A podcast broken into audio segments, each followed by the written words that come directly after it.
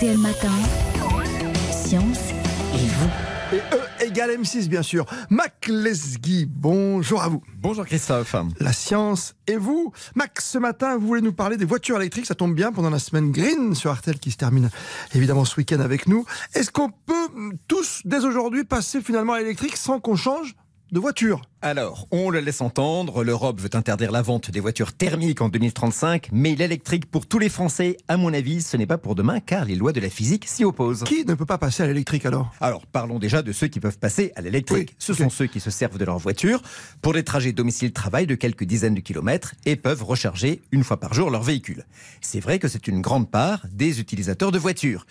Utilisateurs qui, au passage, devront sortir le porte-monnaie. Une voiture électrique coûte 50% plus cher qu'une voiture thermique. Et pour ceux qui font souvent de longs, de très longs trajets? Eh bien, c'est là que ça coince, car la capacité des batteries actuelles est limitée.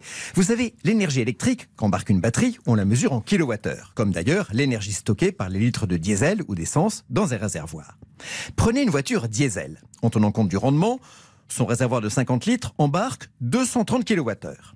Une voiture essence, c'est 160 kilowattheures. Donc, 230, 160. En face, une voiture électrique type Zoé, c'est 52 kWh seulement.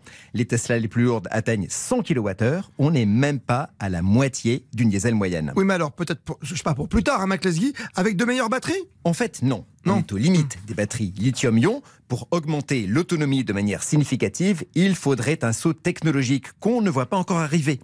En 2040, les voitures électriques les plus chères arriveront à peine à l'autonomie des voitures à essence. Naïvement, Mac Lesguy, est-ce qu'on peut pas augmenter la taille des batteries?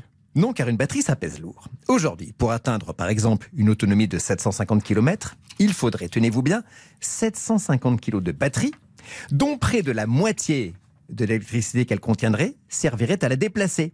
Puisque cette batterie constituerait la moitié du poids du véhicule. Techniquement, économiquement, cela deviendrait absurde. Alors, pour ceux qui font fréquemment des grands trajets, il faudra recharger pendant ceci et recharger vite, aussi vite qu'un plein d'essence.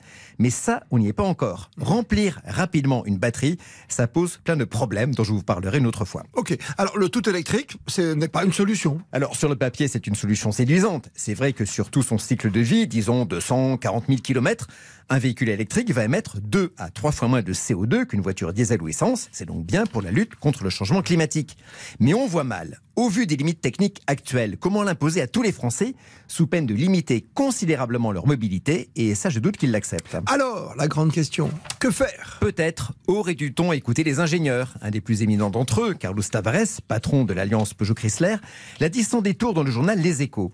Pour décarboner rapidement, à un coût soutenable par les États et les automobilistes, tout le secteur automobile, la meilleure solution, du point de vue technique, c'est la voiture hybride légère. Elle coûte moins cher que la voiture électrique, elle est donc accessible à tous. On s'en sert en mode voiture électrique rechargeable pour les trajets du quotidien. Oui. Et pour les grands déplacements seulement, on repasse en mode thermique. Techniquement, ça, ça tient la Ah, route. On est assez d'accord. Euh, et pourquoi on n'a pas choisi cette voie alors? Ah, des raisons d'affichage, de marketing politique peut-être. C'est vrai que rouler tout électrique, c'est un beau slogan, ça claque. Malheureusement, le marketing ne changera jamais les lois de la physique et de la science. Il serait peut-être bon de s'en souvenir. Mais oui, mon cher monsieur, merci Mac Lesguy, Science et vous, chronique à retrouver sur artel.fr.